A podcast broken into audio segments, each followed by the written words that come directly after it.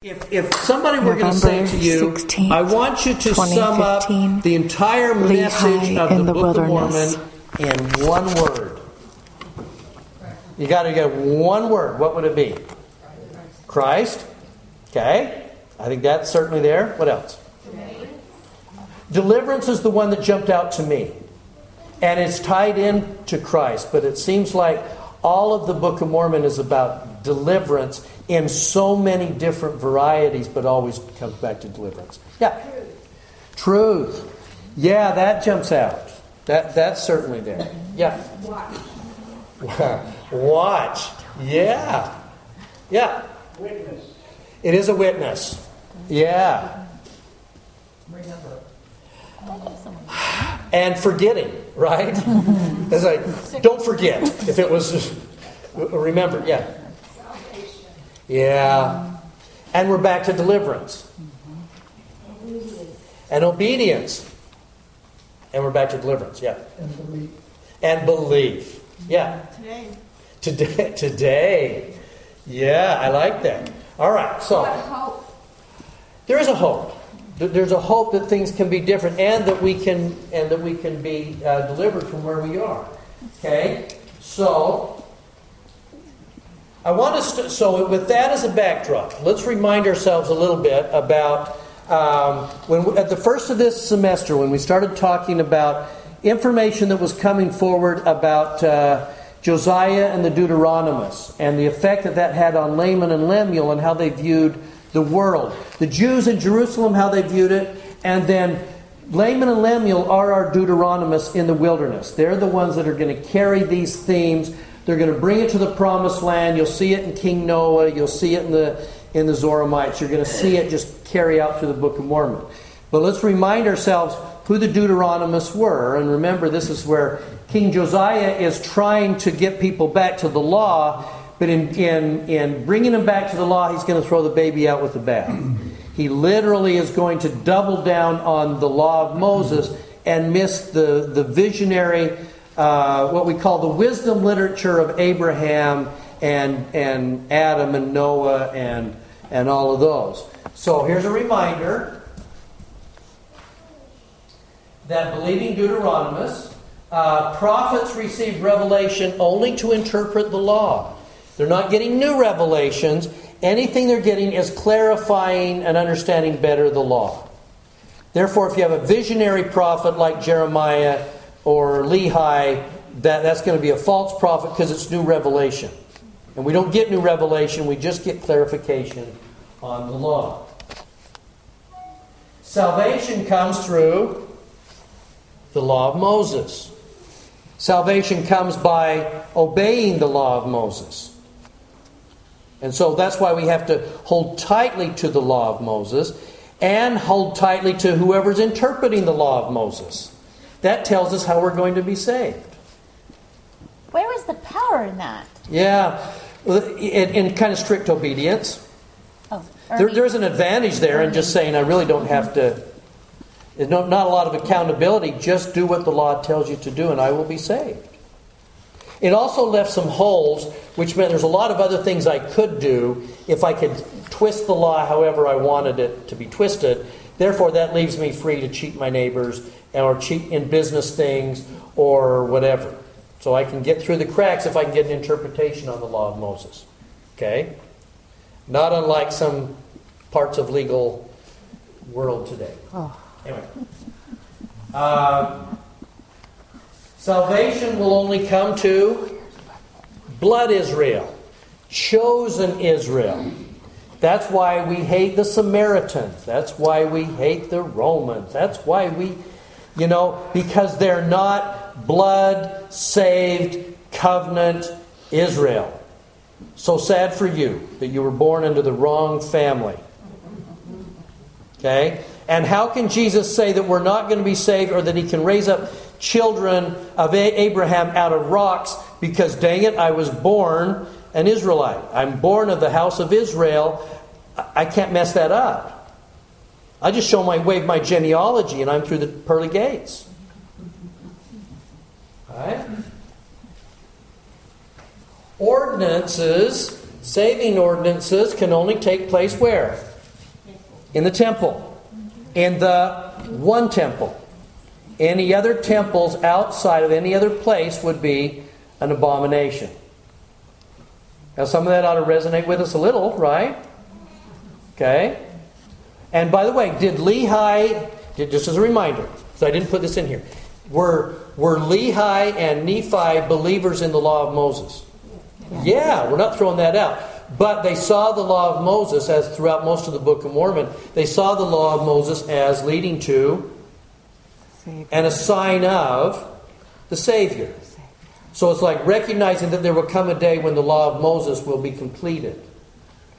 And these guys are still focused back on that the law of Moses is, is inviolate, it will never change. Okay? And observing the law of Moses will save Israel physically from being conquered. If we're living the law of Moses, nobody can touch us. That was, again, that was built into the philosophy and everything of the Deuteronomists and the Jews in Israel. And so, for instance, if you hop over, for instance, to 1 Nephi 17 um, today.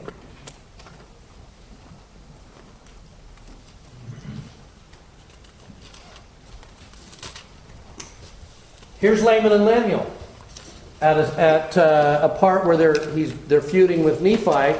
And we know that the people who were in the land of Jerusalem were a righteous people. In spite of what Jeremiah was saying and Dad was saying, they are a righteous people. Why? Why are they righteous?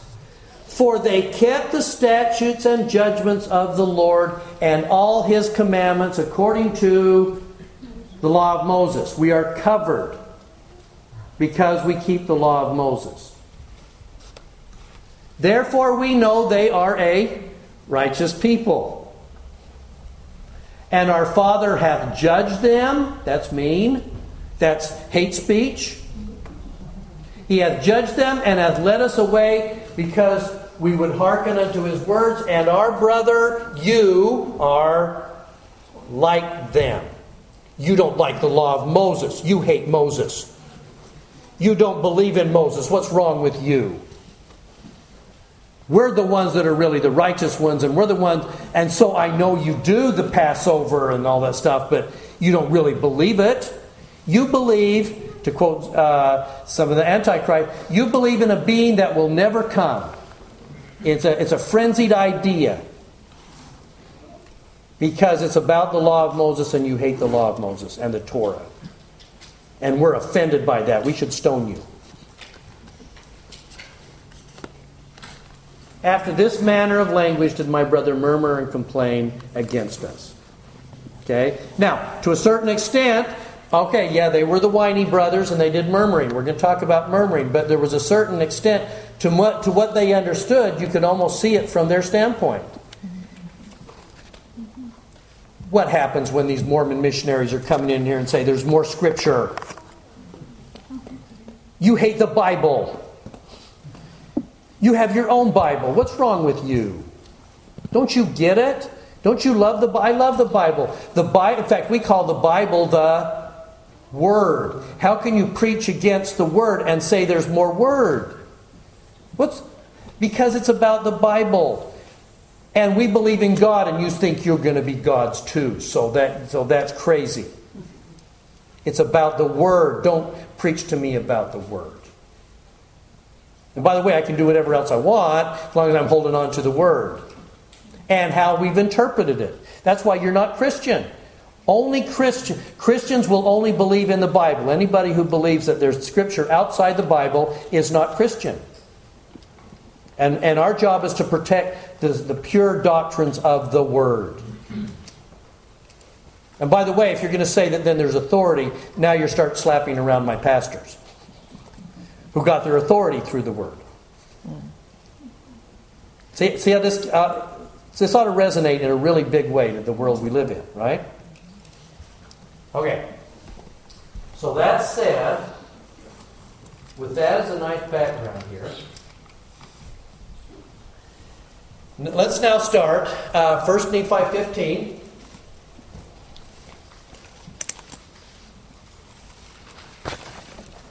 I'm going to jump here a little bit.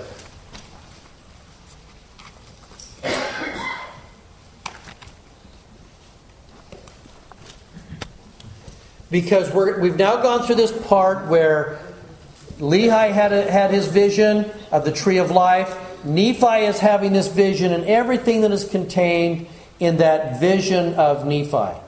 Then he's going to get done with all of that vision, and then he's going to come kind of out of the vision, and there's, and there's the brothers. Um, and the brothers are kind of complaining. We don't understand. Verse 7 We cannot understand the words which our father had spoken concerning the natural branches of the olive tree and also concerning the. Why in the world would Laman and Lemuel have problems with the olive tree and the Gentiles? Look through Deuteronomous eyes. What's the problem here? They're not blood Israel. They're not blood Israel. And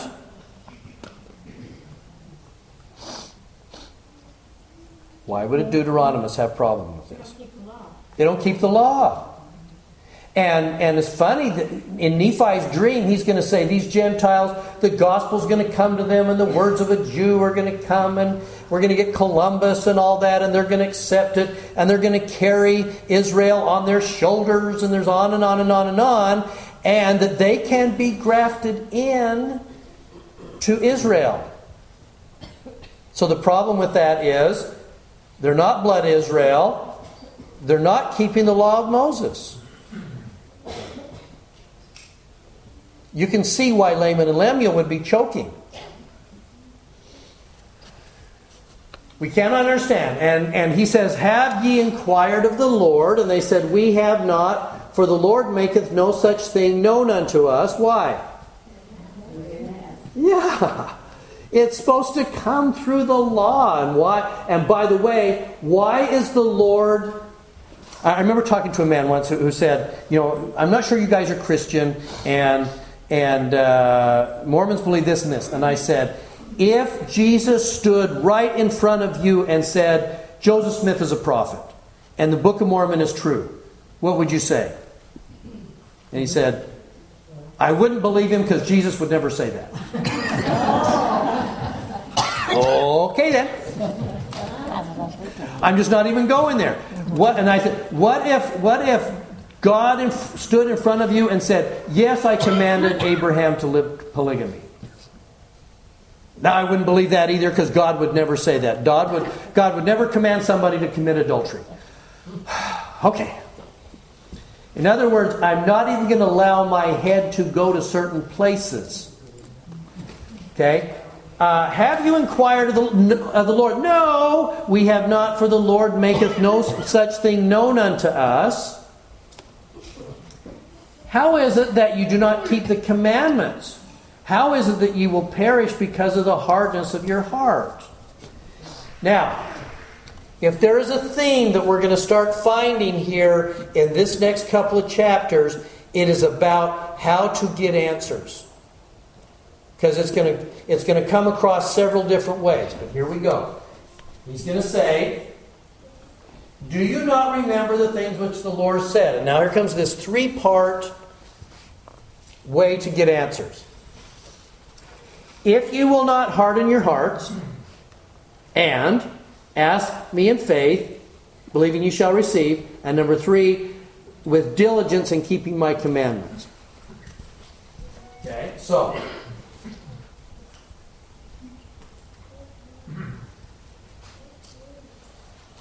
So let's take these. Number one, if we're trying to get personal revelation in our own lives, Nephi is saying here's the pattern that exists for us. First of all, we have to start with a Soft and open heart. We haven't hardened. Okay? Why is that so critical? Why is it so important we have soft, open hearts? Well, I think Moroni says that if you will ask with a sincere yeah. wanting. Wanting. And, and so and so when we talk about our hearts being soft, what are we really saying? Teachable. And that may mean that I am open to new ideas and, and new information. Sometimes so many people we're trying to talk to have a hardening of the categories. and not much is going to get in because it, it is going so contrary to what they have thought and what they have believed. But that means if I'm going to be open to an answer, I have to be open to new information, new knowledge outside of what I was expecting.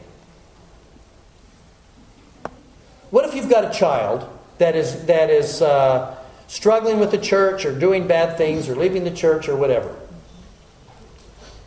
And you're going to kneel down and in your prayer, you're going to say what? Soften their heart. Now, you may even say, bring somebody into their life, change this, affect that, have something conference is coming up, have something affect them, uh, do this, uh, have this happen to them. Uh, I would hate for them to go through adversity, but it brings them adversity if that's the thing that will turn their hearts around. Because the most important thing is I want their heart turned around. And we have a preconceived idea of what? How God will change them, right? I know this is how it works. And not only that, we have a preset idea of what time frame. Now. So, so what if your heart is open and the Lord says, well, this is going to take a while? And you know what? They may not do it in time to get their Eagle Scout. Just saying.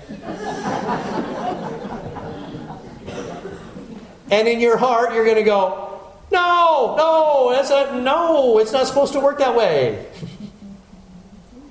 because I'm not open to however the Lord's going to work. I'm open to what I want and my time frame. And none of that is bad stuff. None of it, you're not asking amiss for evilness. The things you're asking for all have the best of intent, but it may still be different from what the Lord has in mind.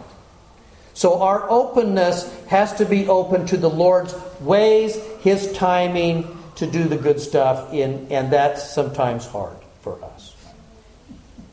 Man, we want it our way. And we're saying, and this is really a good thing I'm asking for. I know, we'll do it my way. So that means sometimes our ability to then kneel in prayer is not busy telling him what to do and then waiting for confirmation. Our ability to get answered to prayer is our ability to kneel and say, I'm wide open. Wherever, whatever this needs to be, let me know what that is. I'm open.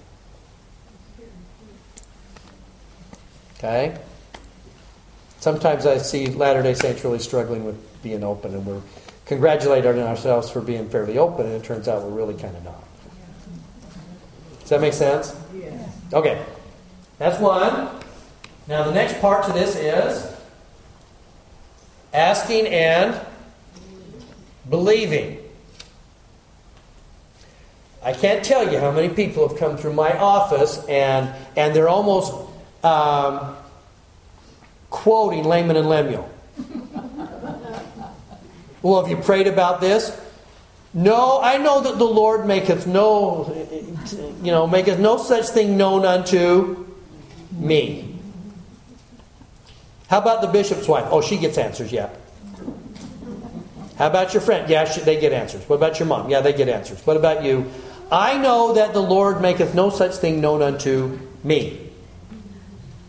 Why? Because part of, I don't ask, but I don't believe that the Lord would give answers to me. So fast and testimony meeting is particularly hard because everybody else is getting answers in fast and testimony meeting and they're hearing visions and miraculous things and everything. But it doesn't happen to me. Therefore, I don't believe that the Lord is really answering my prayers.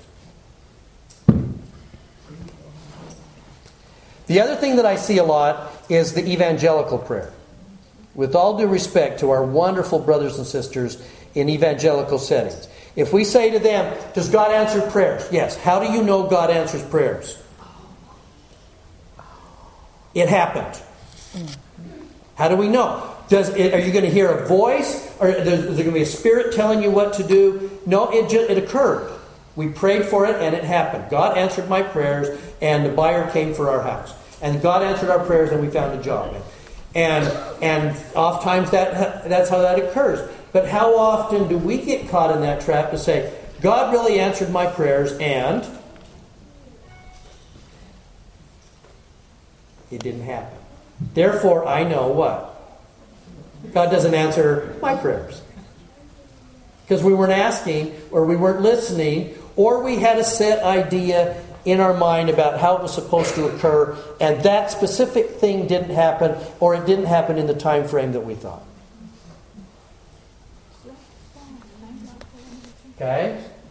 Now, the third part is we have an often, so we got to have an open heart. We got to ask and believe that the Lord is going to give us answers. And then the third part is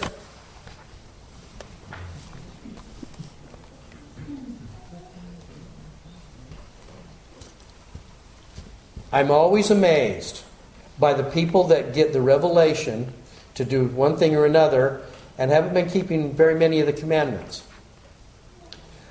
Uh, the, you know, over the weekend, there were a bunch of people that were kind of huffed up in the fact that church's new policy, so we're going to all leave the church in mass. We want the press there so that we can all tear up our recommends together, except that there wasn't recommends. Because when they started going through and interviewing people, what they find? Well, I haven't been to church for 10 years. Huh? I haven't been to church for five years. I haven't, okay. So I'm just showing up to, to, you know, for, and so I'm sure that there were some in there that were active and now I'm leaving, but it was amazing how many of them hadn't been going to church for a long time and now we're going to make a public spectacle of this thing. And yet, those, those are the ones without the spirit and the guidance that are saying to everybody else, you know, I think President Monson's wrong on this. Okay. Yeah.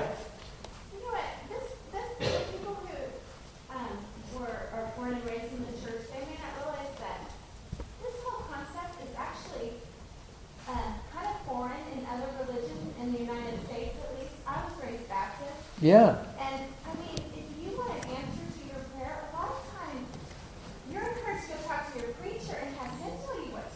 Or get the prayer warriors at the church together, and we're going to have 25 or 50 loving people that are all praying for your thing, right? But the concept of like the Holy Ghost will come and give Yeah. me an answer and I can recognize revelation for myself, that's really not It is. It's different, isn't it? And other religions have.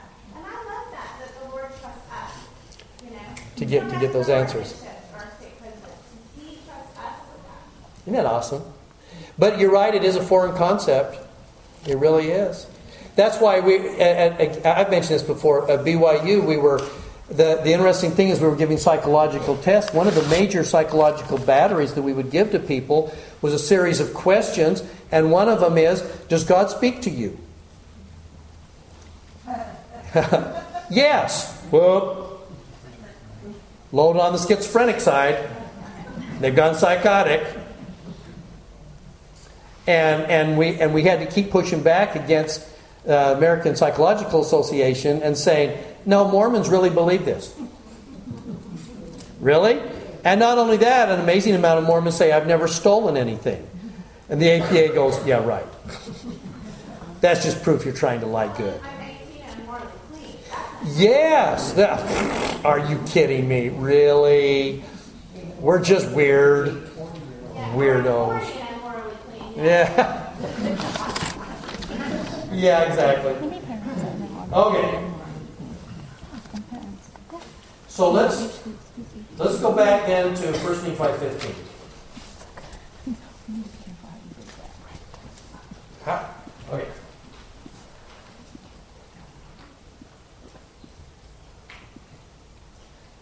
All right. So so Nephi's going to try and explain to them. Uh, at that day, when the Messiah comes, the remnant of our seed will know that they are of the house of Israel. What's that really saying? At that day, the remnant, and who's the remnant of the the remnant of our seed? Whose seed? Lehi's family. So this is Nephi and Laman and Lemuel's seed. And those seeds are Lamanites. Okay. Uh, at that day, the remnant of our seed shall know that they are of the house of Israel. Meaning that they won't know that they're of the house of Israel. And that they are the covenant people of the Lord. And then shall they come to a knowledge of their forefathers. Meaning, Lehi, Nephi, and Abraham, Isaac, and Jacob. They'll come to a knowledge of their forefathers. And also the knowledge of the gospel of their Redeemer, which was ministered unto their fathers, meaning Abraham, Isaac, and Jacob.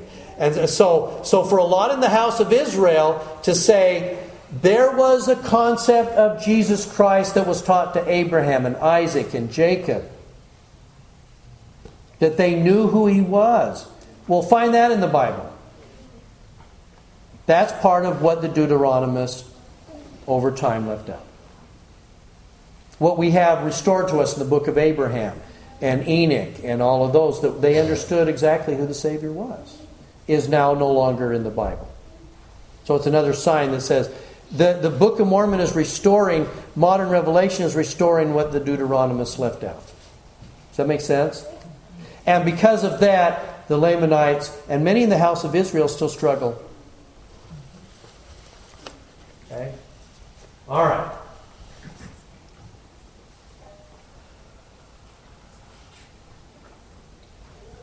Now, I'm going to hop over here. Okay, yeah, let's let's now go over to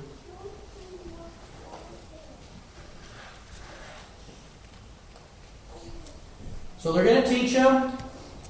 They're going to get ready to go.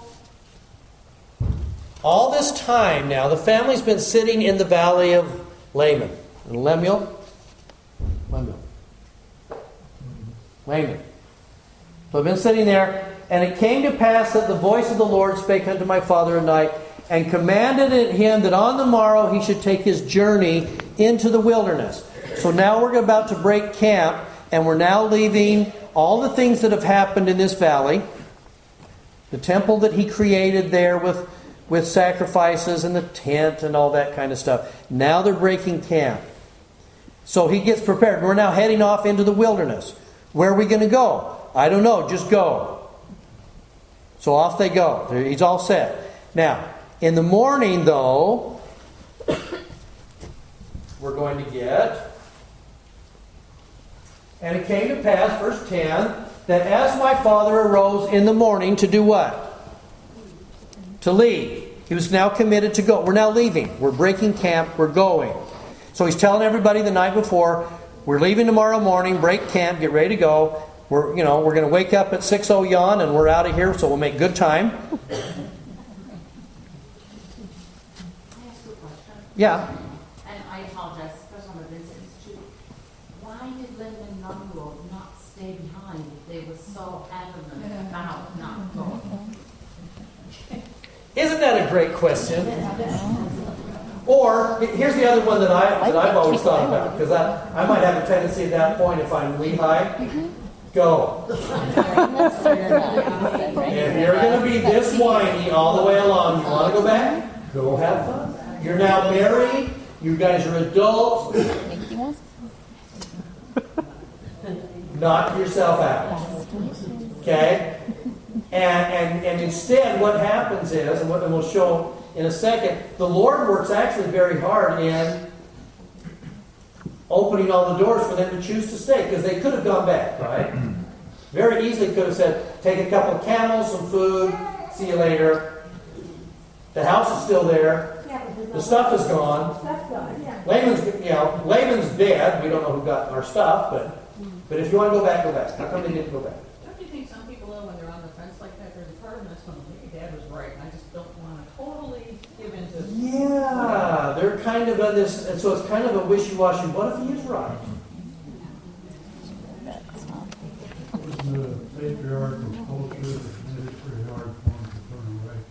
Does that make sense? that one of the strong things, if you are living the law of Moses, who are you supposed to follow? Your patriarch, your father.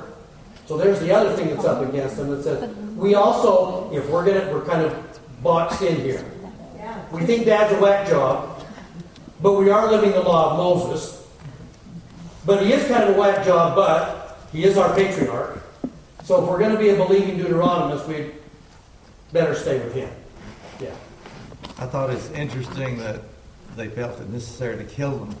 Yeah. Why they didn't just leave? Right. But they said they would kill them. And, and, and we're going to, I'll show you in a second one of the reasons why I think that one of those times why they stayed. Okay? Because there's going to be some reasons why they've continued to hang out. And there is that, that angel thing, you know, that is kind of in the back here. Okay? Now, it came to pass that as my father arose in the morning and went to the tent door, to his great astonishment, he beheld upon the ground a round ball of curious workmanship, and it was of fine brass. And within the ball were two spindles. The one point of the way whither we should go into the wilderness. Now, we don't know, there's a lot of interpretations about how this worked. Uh, it makes sense to me that uh, when, the, the, in another case, we're seeing two spindles. It makes sense to me that when the spindles were separate, that they don't go anywhere, that when the spindles come together, now there's one spindle, now we go. Okay? But that said, I, I need you to see the order, first of all, because there's so much that we're about to talk about with the the more I read up and the more I studied, and the more I thought about the Liahona, the more amazing this thing becomes. Um, for one thing, what what were they told the night before? Go. Were they ready to go? Yes. Would they have gone without the Liahona? Sure, they would. So, to me, one of the lesson number one here that I put, verse 9, the voice comes, we're willing to do it, and then the means is provided. How often do we reverse that? Here, here, we're calling you to do this. Well, give me the means to do it, and then I will do it. And the Lord says, No, the revelation will come first. You commit to do it, and then the means is provided second. We need you to speak in church. No, no, no, no, no. I'm a horrible speaker. I don't do well. I might faint uh, and throw up and embarrass myself and forget what I'm saying. No, no, no. I don't speak in church. Can't tell you how many times in my office I have this conversation. Among Latter day Saints, it's one of the. So you struggle with anxiety? Yes. Can you speak in church? No. It's one of those ways I know how bad the anxiety is. Okay? So how many times do we put this on the Lord to say, I will follow as long as tell you when you give me the means to, to pull this off? And the Lord says, I will reveal what you need to do. You must start moving, and then the means will be provided. And this is one of those times. Go. Go into the wilderness. Okay. But the means will come later. Oh, okay. And they didn't even know when they woke up that there would be means. I don't think the Lord is saying to him, It's okay, I know you're really scared, but tomorrow morning when you wake up, there'll be something under the tree for you. I don't think that's how it works. Okay? Now, I want to do this in, in order because because there's so much that goes on with the Liahona. Um, there, there have been, uh, I was reading some uh, breakdowns in terms of the name, Liahona. By the way, the first time we use the word Liahona is Alma 37, and we'll talk about that in a sec. These guys call it the director or the ball. Um, but I want you to see something kind of important here.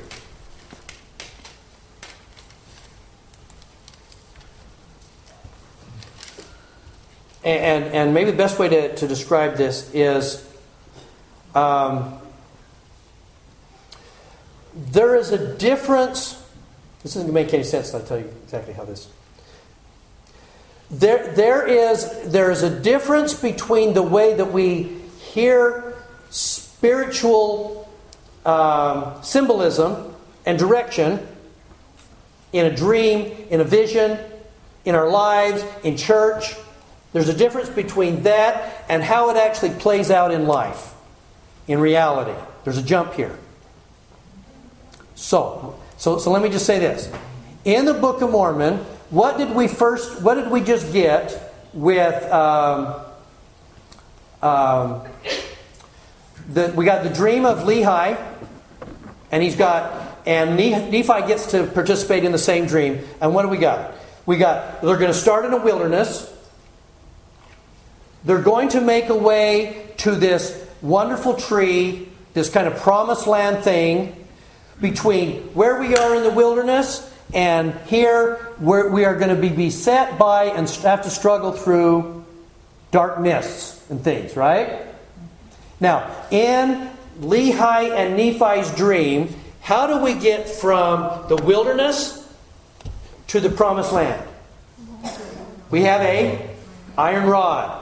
Wahoo! So we're going to be able to follow the iron rod, and that, and there's a path that says that led along the side of the iron rod. So to get from the wilderness to the promised land in the dreams, we have an iron rod and a path.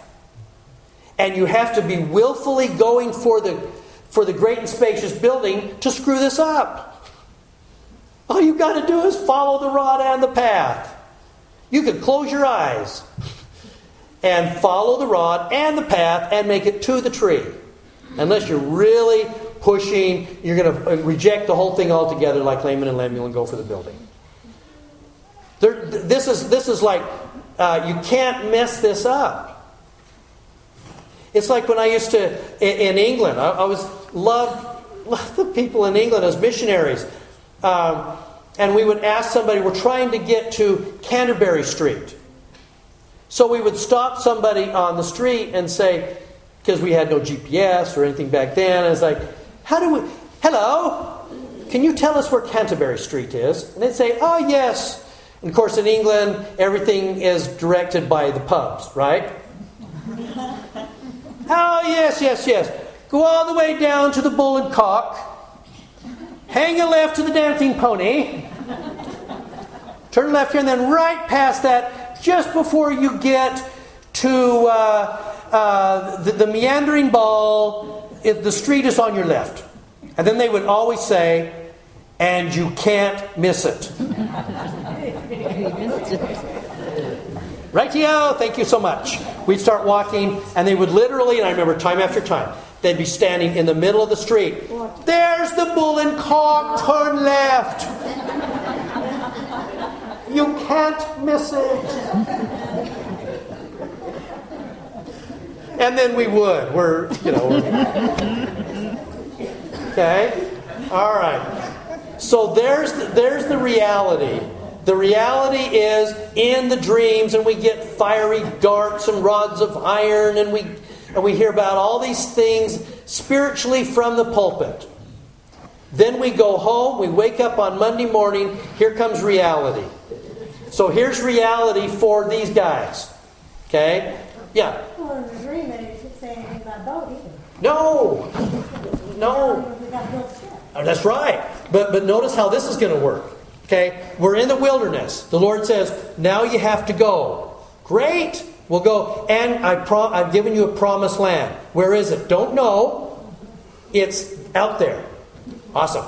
Okay? Now, they wake up in the morning, and and do they get like like the yellow brick road?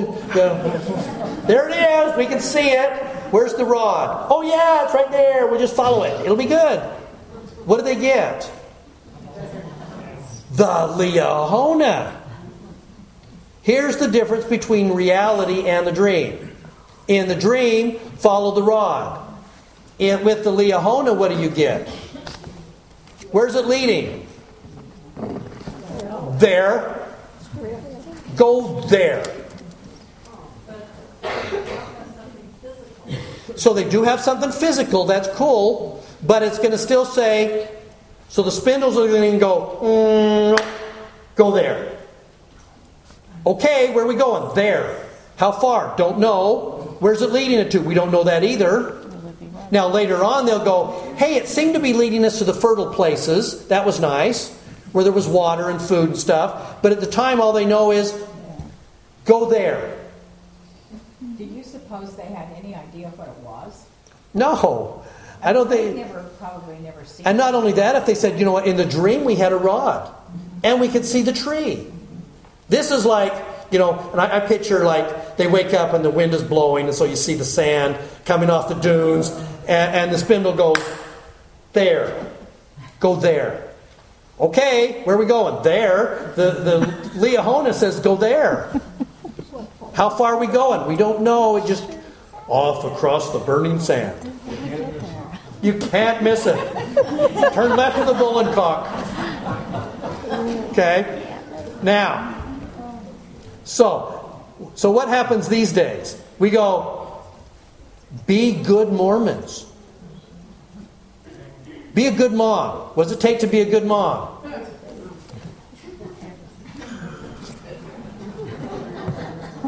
Be a good Christian. Go there. Really? Don't, couldn't we get, it would be easier if we had the iron rod and the path and the directions. We could do this with our eyes closed. And the Lord says, go there.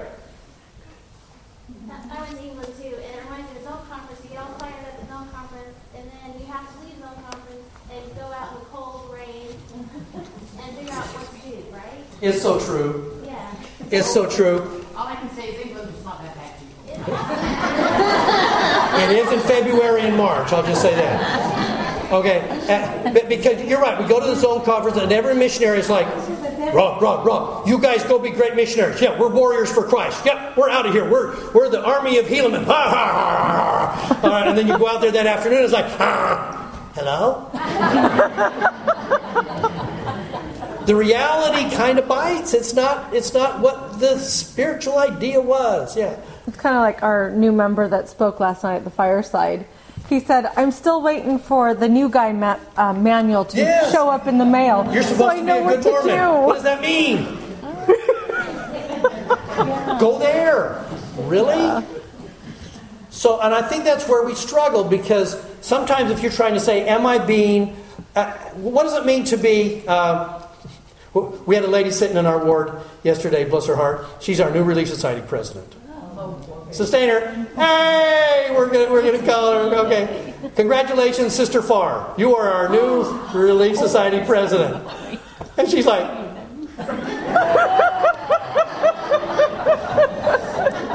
and I'm on the stand thinking, well, she totally gets it. You know, the, in, in our church, it's not about like, whoa, I'm the, I'm the Relief Society president. Yay. No, it's no, it's yay, it's not me. Yeah. It's like the PTA president. We'll just find out. Let's have Sister Moon do it. Okay, good. It's not me. So, so this morning, Sister Farr is sitting there going, "I'm supposed to be a good Relief Society president. Read the manual. How do you be a good Relief Society president?"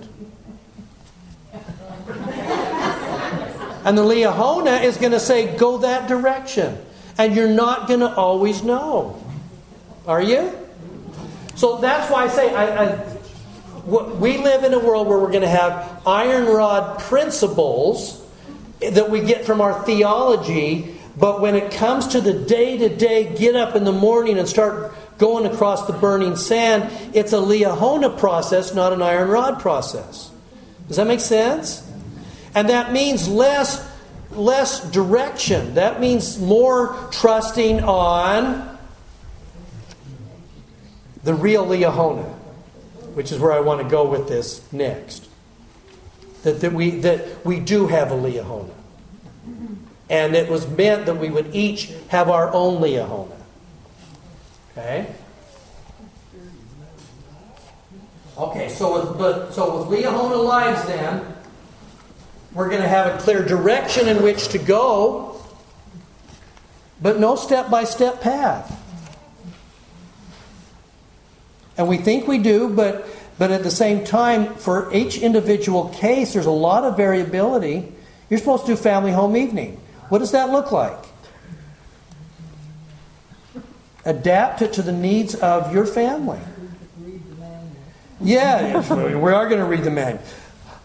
I, I love that, the, like the like the, the lesson manuals of the church, they getting thicker or thinner. Why? Trust you rather than why is faith important? Okay. Now we will read. We have this want we want to depend on the step-by-step cookbook and the and the, the Lord through his leaders are saying, trust your own Liahona. Teach a spiritual lesson. What does that mean? I don't know. You were called because you have skills and insight and knowledge and experience. Teach according to the Spirit, according to your own Liahona. So, Liahona lives, we're going to have clear direction, but no step by step. Our direct course, though, can be altered by doubts. Let, let, me, let me explain what that means. Let's bounce over for a second over to verse 16, or Nephi 16, 38.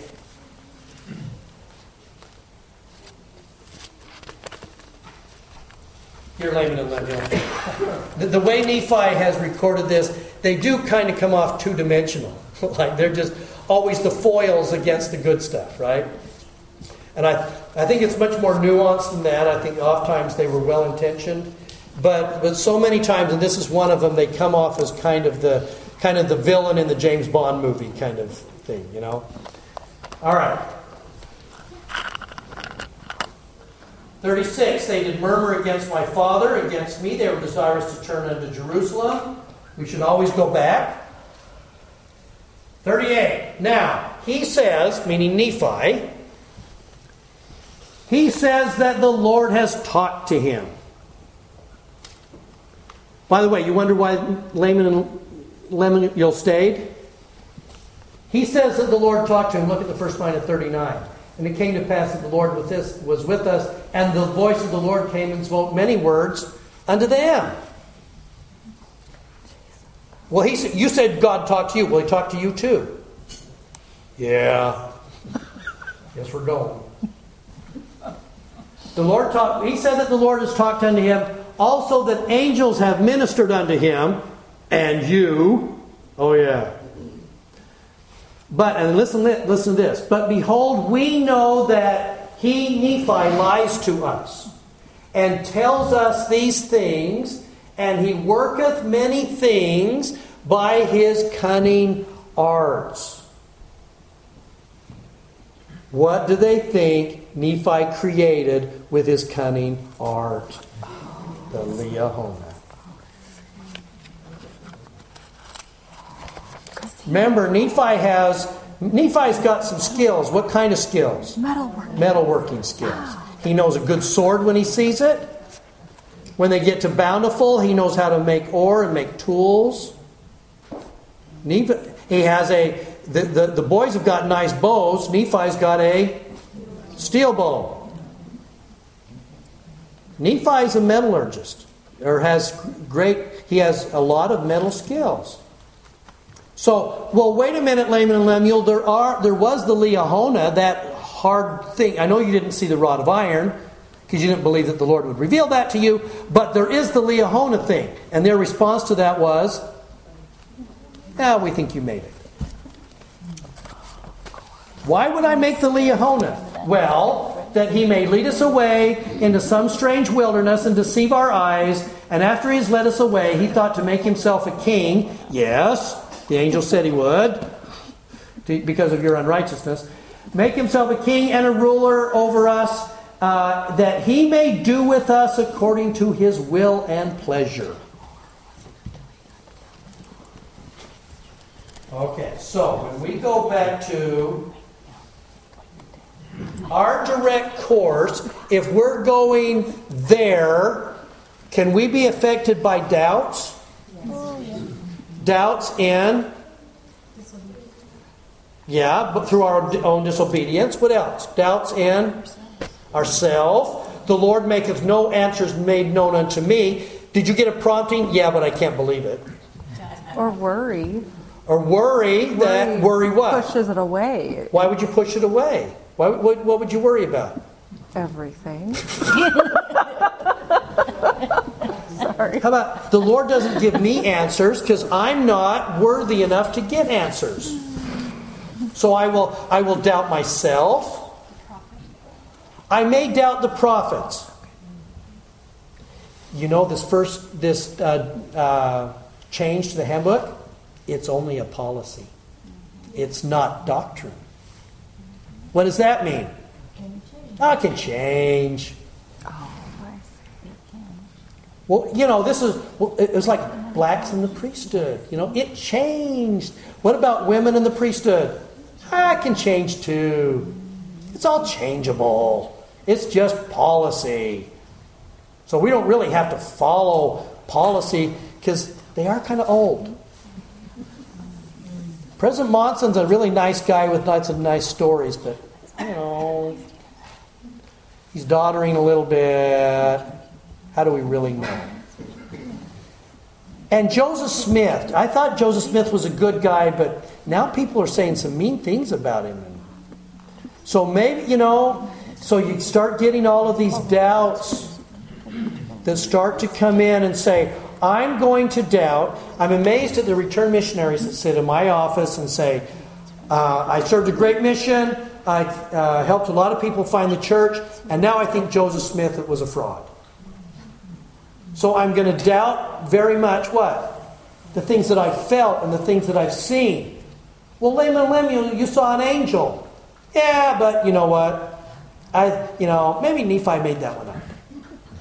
What about the Liahona? That's pretty cool. The word's written on there and it points and nobody's touching it. Well, we think he made it by his cunning arts.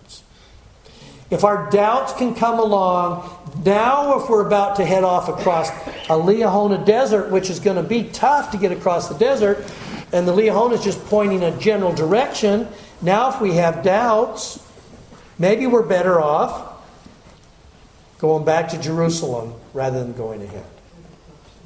This is the big and spacious building. Well, at least the big and spacious building, they seem to be having a good time.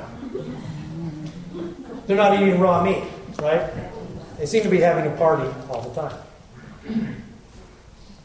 And they're dressed really cool. That was that? They're pointing their fingers at you. They are. They, they seem to be smarter too. They got that scientific method. They're so much smarter than we are. Okay.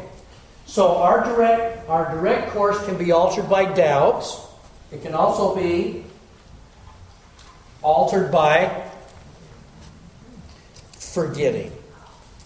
Forgetting what? What we know. What we know. Let's hop over to Alma 37. Always love when another Book of Mormon prophet can give us a. You see, I put it in here. I did.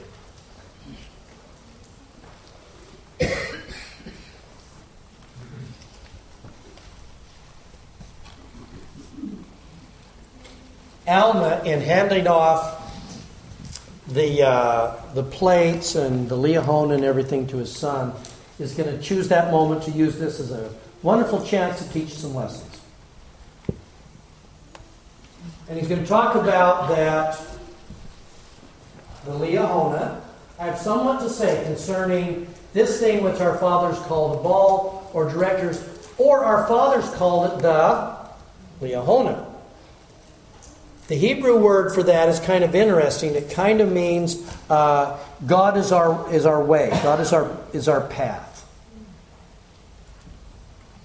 So there's a double meaning here. We're not just finding our way to the promised land, but like Elder Bednar said, the, the Liahona was a physical object that led them not just to the promised land, but it led them to God spiritually. There there was a spiritual path here.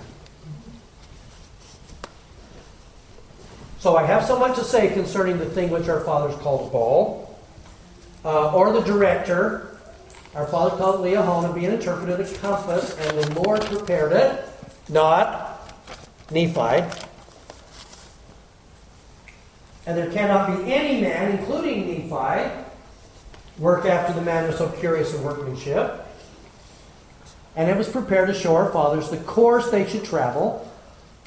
And it did work according to their kind of an interesting thing, isn't it? So it's not just it's not just based on the direction to go, but it's also based on their faithfulness. We're back to finding answers. Okay?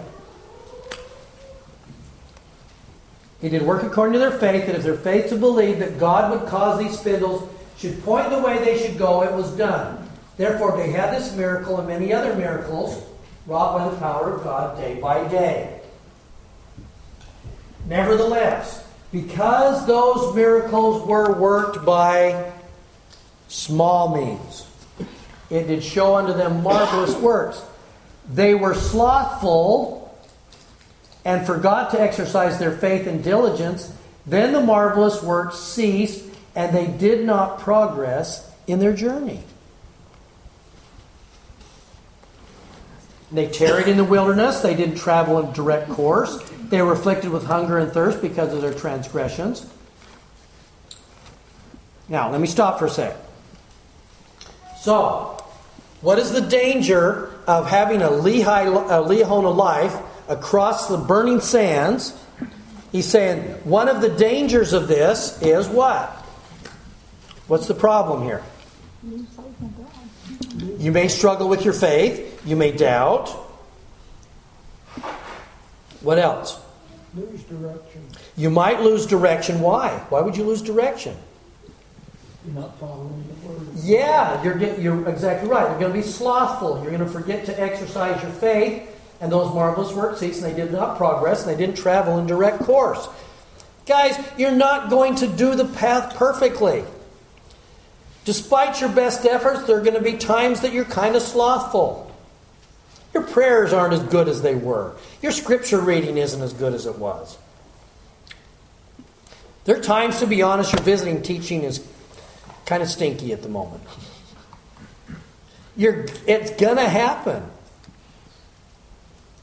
And the, uh, the whole idea of a Liahona inside us, when they would start to become slothful, what would happen with the actual Liahona? Not only would it stop working, but yeah, the spindles wouldn't line up, so we're stopping because they're, they're, no longer lined up. And their words and writing started to show up on the Liahona. And they would look at it and go, ah, okay, repent. Do we have our own Liahonas? Yes. Specifically, it's our, our own heart. And our heart is to be our internal Liahona that leads us in that direction. And when we start to go in kind of a weird path, what happens? Words get written on our Liahona. It's going to lead us back. So we were starting to wander here, and then we go back here. In other words, your path will not be a straight line. It won't be a direct course, I promise. I think though that sometimes that is where e- a decision's made, because, um, sometimes those promptings, they make us feel guilty.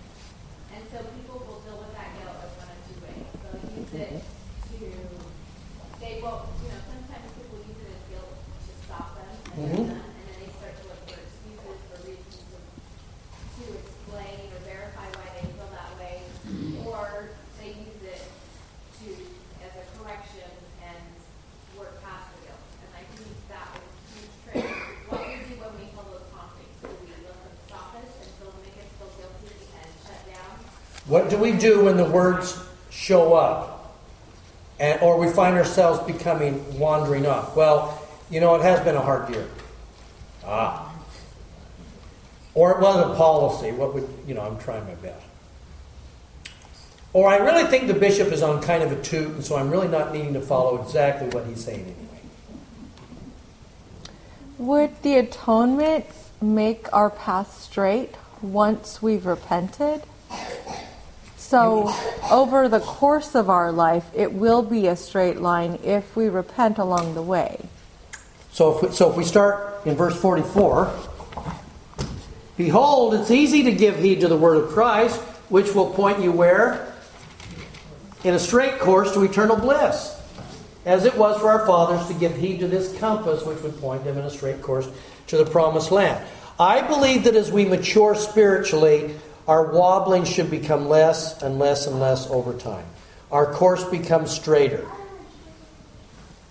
Don't you find those of you that, that have a little snow on the mountain here, and a senior saint, don't you find that the gospel becomes a little simpler over time?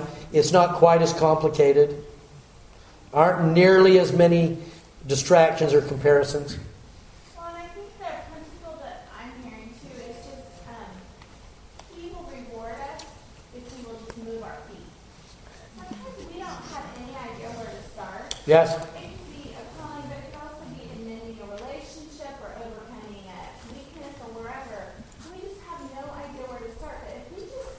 Move. move our feet, Yes. he will compensate.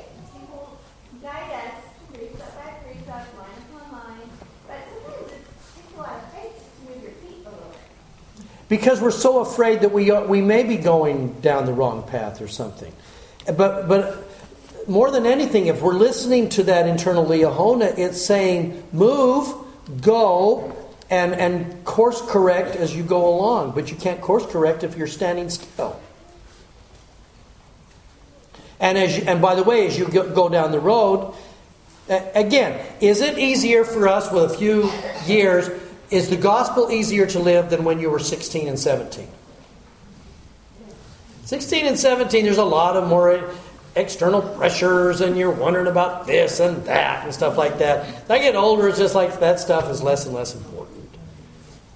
I think you have perspective. You've weathered a lot of these type of things. Yeah. And you know that if you just keep on this straight and it's going to be an easier life for you.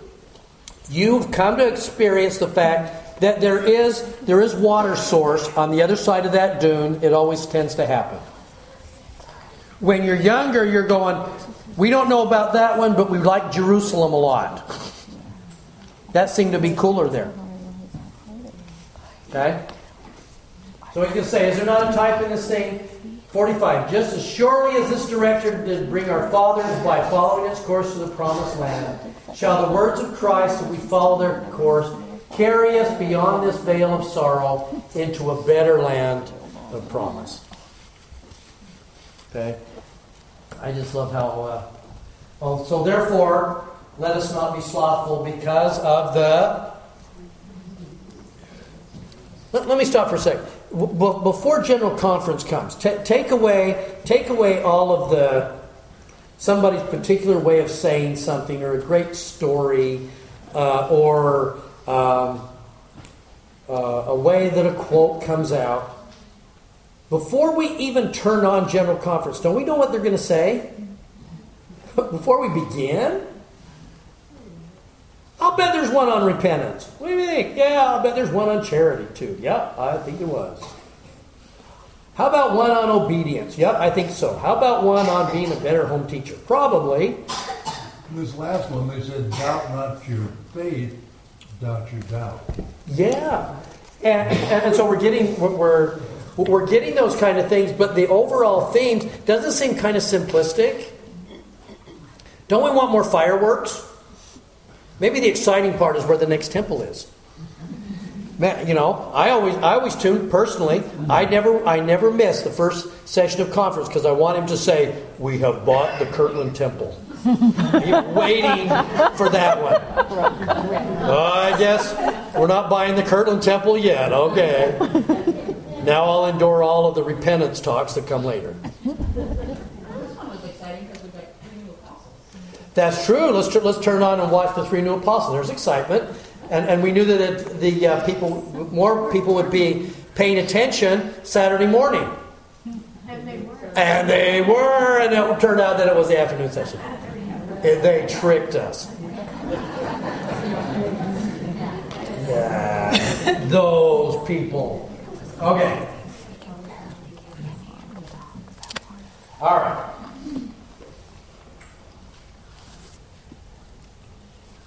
Let's see. Time we got left? So, we're trying to prepare to live Liahona lives. Let's see. Oh, so let me finish then.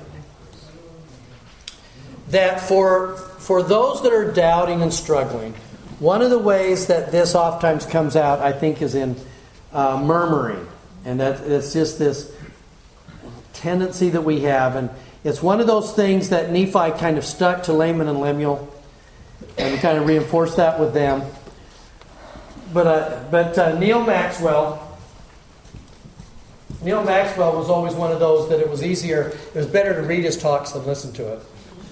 Because you were drinking out of a fire hose, because every line was so powerful. Okay, Neal Maxwell on murmuring. First, the murmurer often lacks the courage to express openly his concern. Ouch. Second, murmurers make good conversational cloak holders.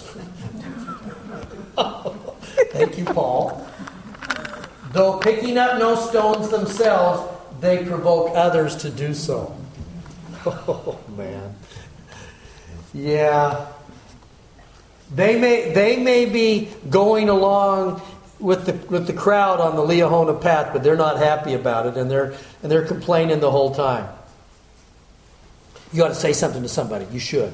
You should do that. You should do that. Boy, if I were you, I would say this. I wouldn't let the bishop get away with that. Conversational cloak I didn't throw any stones at Stephen, really. I just held their coats.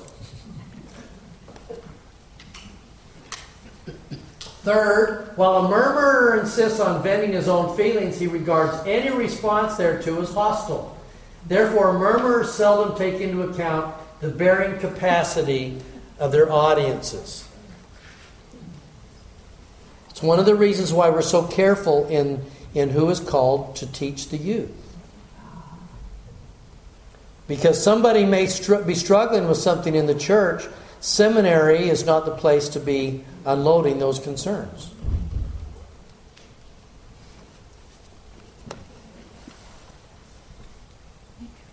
Fourth, murmurs have short memories. Strange, isn't it, brothers and sisters, how, how those with the shortest memories have the longest lists of demands. However, with no remembrance of past blessings, there's no perspective about what is really going on. And I think that's what happens. And I think the more we murmur, the more we kind of slow down in our Liahona journey. Because it isn't as clear cut. Because we're going to have to trust the internal guide inside of us to get us across the fence. Okay. So, let me let me finish then with this, and this is this is how, and we're going to, and we get a chance to see it. Here's the major difference then between how that how that affects us as we go down the road with Nephi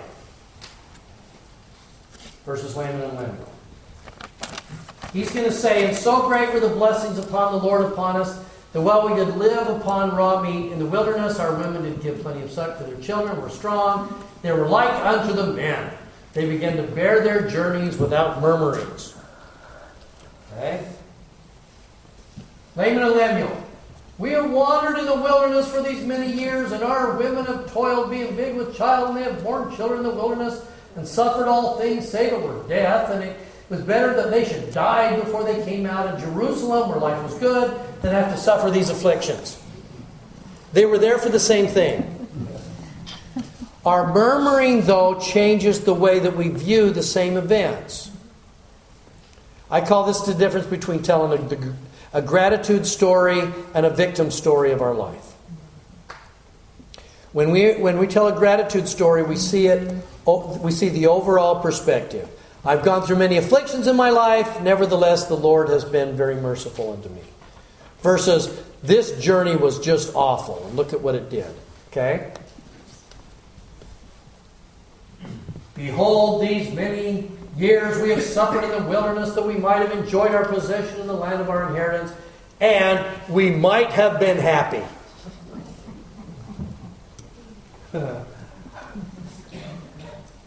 and, and thus we see, Nephi says, that the commandments of God must be fulfilled And if it so be that the children of men keep the commandments of God, he doth nourish them and strengthen them and provide means whereby they can accomplish the thing he has commanded.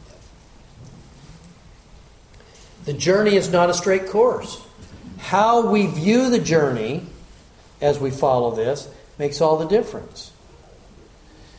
And that's why I, I, don't think the Lord intended for us to live iron rod lives. That's a nice principle to follow the Word of God, but how that comes out in reality is having to do some trusting of our own Liahona inside us. And boy, we struggle with that because we don't want to make mistakes and we don't want to mess it up. But at the end of the day, we will be happy, except when we allow ourselves to become kind of hung up on the negatives. So, part of what we get then, if you look at, let, let me just wrap it up by saying this.